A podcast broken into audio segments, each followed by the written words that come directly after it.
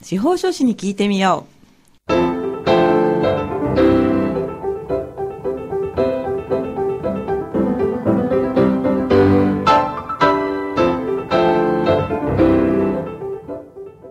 FM 大白をお聞きの皆さん、こんにちは。宮城県司法書士会がお送りする、あ、司法書士に聞いてみようの時間です。この番組では宮城県司法書士会に所属する会員の皆さんが月替わりで身近な法律の知識や手続きの注意点、そして日頃の活動などを解説してくださいます。放送は毎月第4木曜日のこの時間です。本日もパーソナリティの笹崎久美子がお話を伺います。さて、今日はですね、えーこちらの方にお越しいただきました。えーそれでは自己紹介をお願いいたします。はい。宮城県司法書士会理事の高澤哲也と申します。事務所が石巻市にあるので、今日は石巻市からやってきました。どうぞよろしくお願いいたします。よろしくお願いいたします。高澤さん、本日のテーマはどういったテーマですか？はい。司法書士法改正から見る司法書士の歴史と日本の文化に根付いた司法書士制度についてというテーマでお話しさせていただきたいと思います。すごい。なんか長いタイトルですね。はい。なんかお話、その、今日は歴史をお話ししてくださるということなんですけれども、何かきっかけはあったんですか？はい。えーとですね、昨年の6月に、えー司法書士法が改正され、えー今年の8月1日から、えー司法書士法施行されました。改正せ司法書士法が施行されまして、えーそれが、えーきっかけとお思っております。あ、法律が変わったんですね。司法書士法という法律が改正されました。司法書士法、はいそういった法律もあるんですね。はいええどんな風に改正になったんですか？はい。えーとですね、まあ、いろいろあるんですが、あの、我々が、えー法律実務家、法律の専門家として、えー使命というものをお創設された非常に重要な法改正であると思っております。使命、はい。それはあのよくなんとか戦隊が地球を守るのだみたいな、はい。その使命ということですか、はい。使う命と書きます。使う命ですね、そうするといろんな改正があったということなんですよね、はい。まあ、それにはいろんな歴史があったようなんですけれども、はい。今日はどの辺からお話ししていただけますか、はい。えーとですね、あの、司法書士というですね、えー国家資格というのは、もともと最初から司法書士というですね、名称ではなくてはい、もともとはですね、えー明治5年、えー西暦だと1872年はい。8月の3日ですね、えー司法職務訂正というですね、えーそういった法律により誕生しました。えーなので、えー当時はですね、えー大書人、大言人、証書人、えー今でいうですね、弁護士、えー交渉人と、えー一緒に、えー誕生した、その年が明治5年でした。司法書士という言葉はなかったんですか？はい。当時は大証人という名称で、えーお仕事をし始めました。大承認ですか、はいなんだか今の皆さんのお仕事とあんまりちょっとイメージが合わないですよね。そうですね。あの、当時は、えー裁判所に提出する訴状の作成が主な仕事なので、はい書類の作成ということが、はいえー大書というですね、あの名称になったと思われます。そうだったんですね。はいそれがどんなふうにこう変わっていったんですか？そうですね。あの、まあ、非常に歴史が古く、えー今年で148年になるんですが、法律が。あの、司法士法が、はいいや司法士が誕生してから148年になるんですが、えええーその間ですね、えー大証人が、えー司法大証人という名称に変わり、はい。そしてその後、えー今ですね、えー我々が名乗っているえー司法書士という名称に、えー変わる。それが昭和10年4月でした。それから、えー長きにわたり、えー司法書士として、はいえー皆さんのですね、えー活動のご支援をさせていただいております。そうなんですね、はい最初はそういうものじゃなかったんですけれども、だんだんその司法書士という立場が確立してきたというふうに考えていいんですか？そうですね。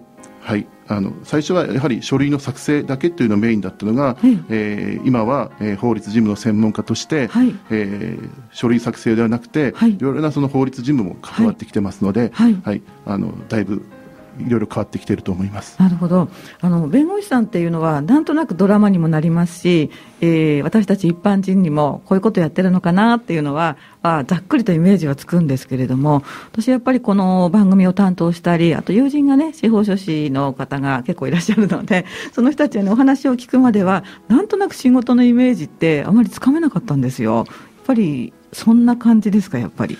そうですね。あの、まあ、お仕事的にはですね、はい。弁護士の先生と弁護士さんと司法書士っていうのがあのかなり似てるところはあるんですが、はい。ただやはり、えー弁護士さんは、えー法廷に立って、えー弁論をしたりとかですね、うんうんうんそういうのがまあ基本的に紛争をですねええ。解決するためのまあ法律専門家。えー我々司法書士はどちらどちらかというとですね、えー紛争を予防するですね契約書を作ったり、うんうんうんうん。あるいは、えー登記手続きをしたりそういった形のですね、えーどっちかといえば予防する方のはい。法律専門家なので、あのまあ、テレビには馴染まないということになるでしょうか。はい、そうですね、そうですよね、病気もそうですけれども、予防する方はちょっと地味な感じがありますものね。ね。はい。うん、そうしますと、弁護士さんとはこう住み分けがきっちり昔はできてたんですか？そうですね、はい。あの弁護士さんは、えー法廷に立つ、えーお仕事、はい。い、わゆる裁判所で、えーお話をするお仕事で、はい。えー司法書士は、えー書類を作成する訴状を作成したり、はい。裁判所に提出する書類の作成を、はい。えー主にお仕事をしておりました。なるほど、はい。それが法律で決められていたのが、さっきの司法書士法ということになるんですか？そうですね、はい、それはもう最初から、その明治の時から決まってたんですか、明治5年の明治5ですね年、あの江藤新平司法卿の時にですへね、ーあの大証人と大言人のはい。2人住み分けがされておりました。はあ、はい。もうそれは今はちょっと違うわけですよね。そうですね。今はもういわゆる被るものもあるし、はい。は全くやはりあの今まで通りですね昔通りに、はい。えー弁護士さんがはい。ずっと、あの独占ではい。お仕事をしているっていうのも当然まだあります。それはどの辺になるんですか？はい。えーとですね、やはり、えー法律事務全般が弁護士の先生さんのお仕事なので、はいえー例えば、えー裁判所、地方裁判所、高等裁判所等ですね、最高裁判所の、えー法廷に立って弁論をするようなことは、弁護士さんのお仕事ですし、はい。あとは、えー何か犯罪とかしてですね、ええ。えー刑事的なえー裁判になったときは、はい。弁護士さんしか、えーそういった支援はできないので、はい。うん、我々は民事民事のですね、はい。えーまあ、裁判だったり、うん。それを書類作成で支援したり、あとはまあそうですね登記手続きという形で法務局に提出する書類を、はい。えー作成して手続きをして差し上げたりということになりますので、はい。全くあの、まあ、業種的には違うわけです。そうですよね、はい。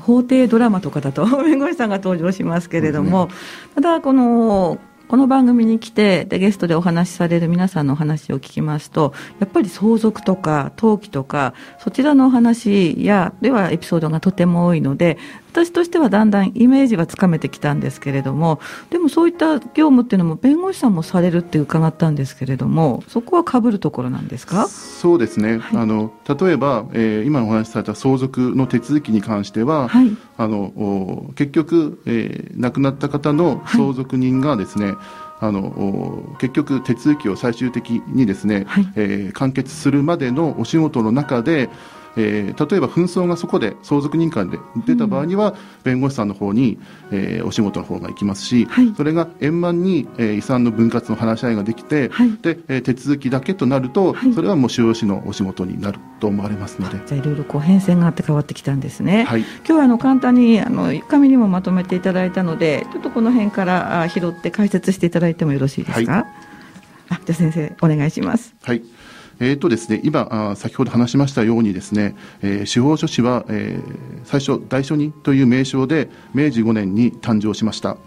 えーその後大正8年9月にですね、え司法大書人法により大書人から司法大書人に名称変更がされました。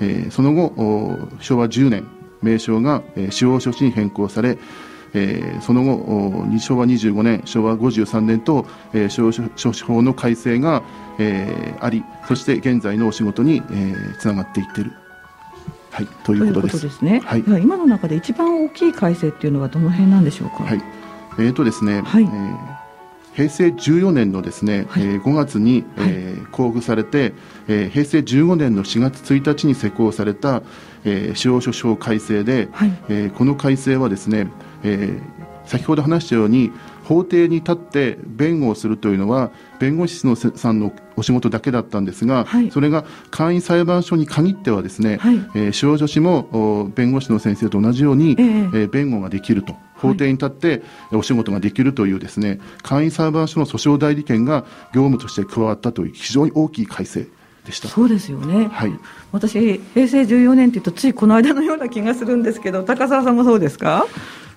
どうでしょう？私はもう30年になりますので、はい。あのうん、だでも本当にあっという間の30年でしたが、はい。あの平成14年は我々本当にあの、えー念願のお業務拡大はい。だった,、だったものですから、はい。あの非常にその思い入れが多くええ。ですね、記憶もですね非常にあって、はい。あのおそうですね、えー懐かしく頑張ろうという思いがありました。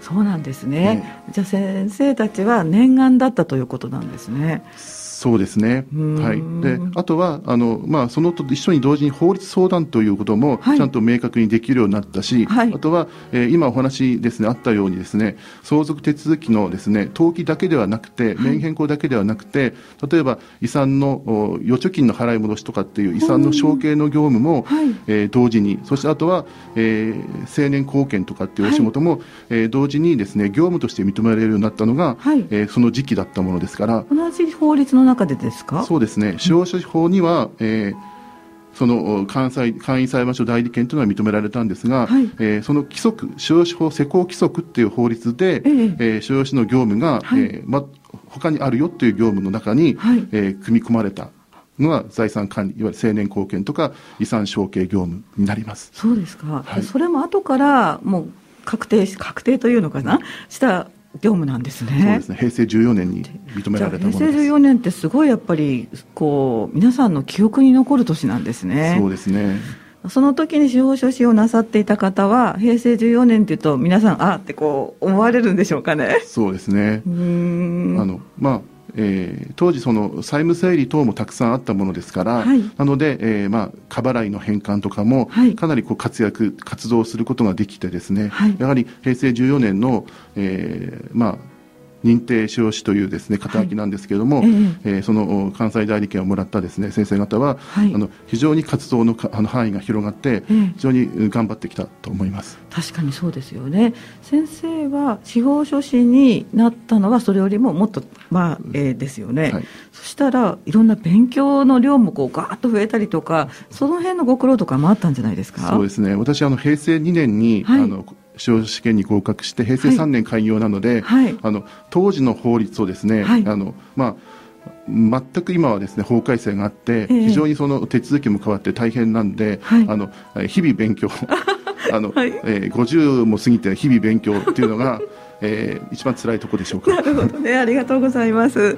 はい、ではあのこの辺で、えー高澤さんのリクエスト曲をおかけしたいと思うんですけれども、はい、こちらですね。えー、永井龍雲さんのシルベナイ旅ということで、お好きな曲ですか？はい、あの40年ほど前のですね、はいえー曲なんですが非常に、題名知ってますよ。はい、あの勇気を与えてくれるものなので、はい、では早速聞いてみたいと思います。えー、高澤さんのリクエスト曲です。永井龍雲のシルベナイ旅。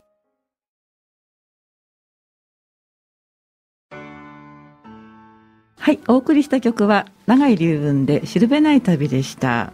高澤さん、これなんか確かコマーシャルソングになったですよね。そうですね、うん本当、私が中学3年生、高校1年生ぐらいですね、懐かしいなと思って聞いてました。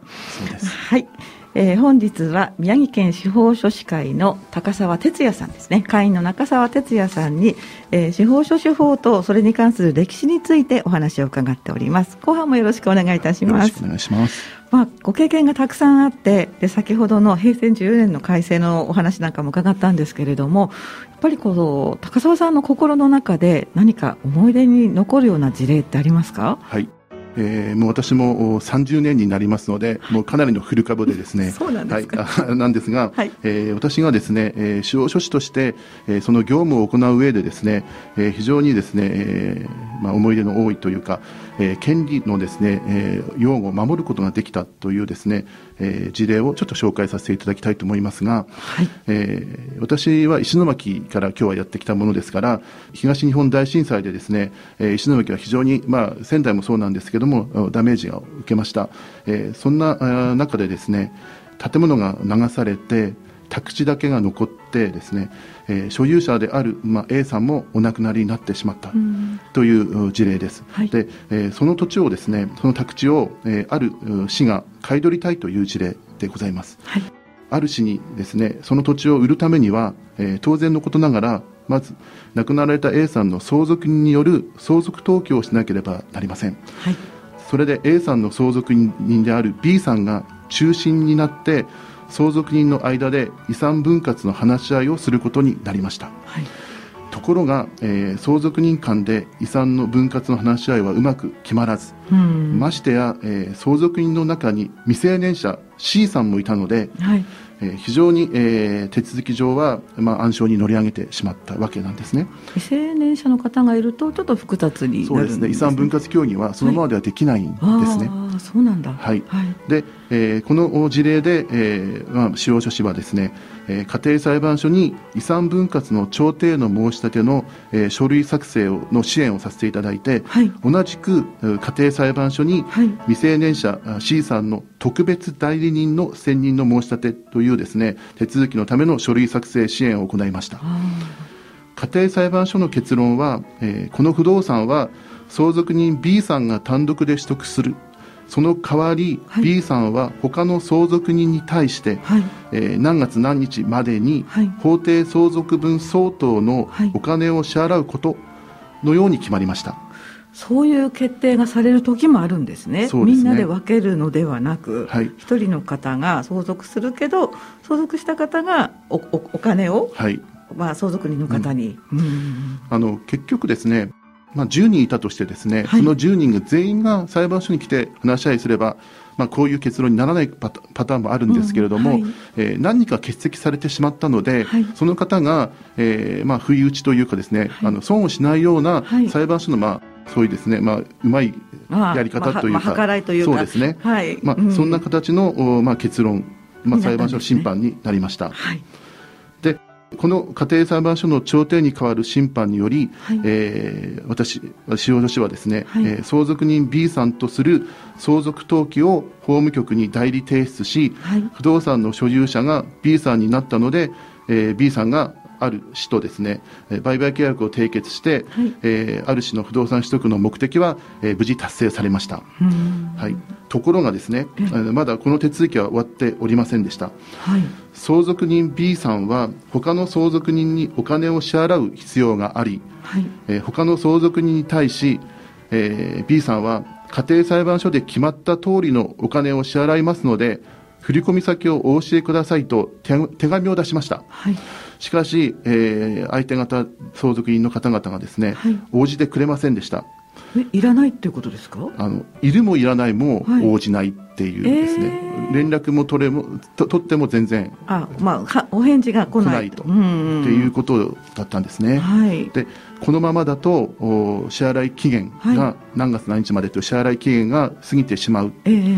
ということでですね、はい。えーそこで、えー相続人 B さんはまた、えー司法書士である私に相談しはい。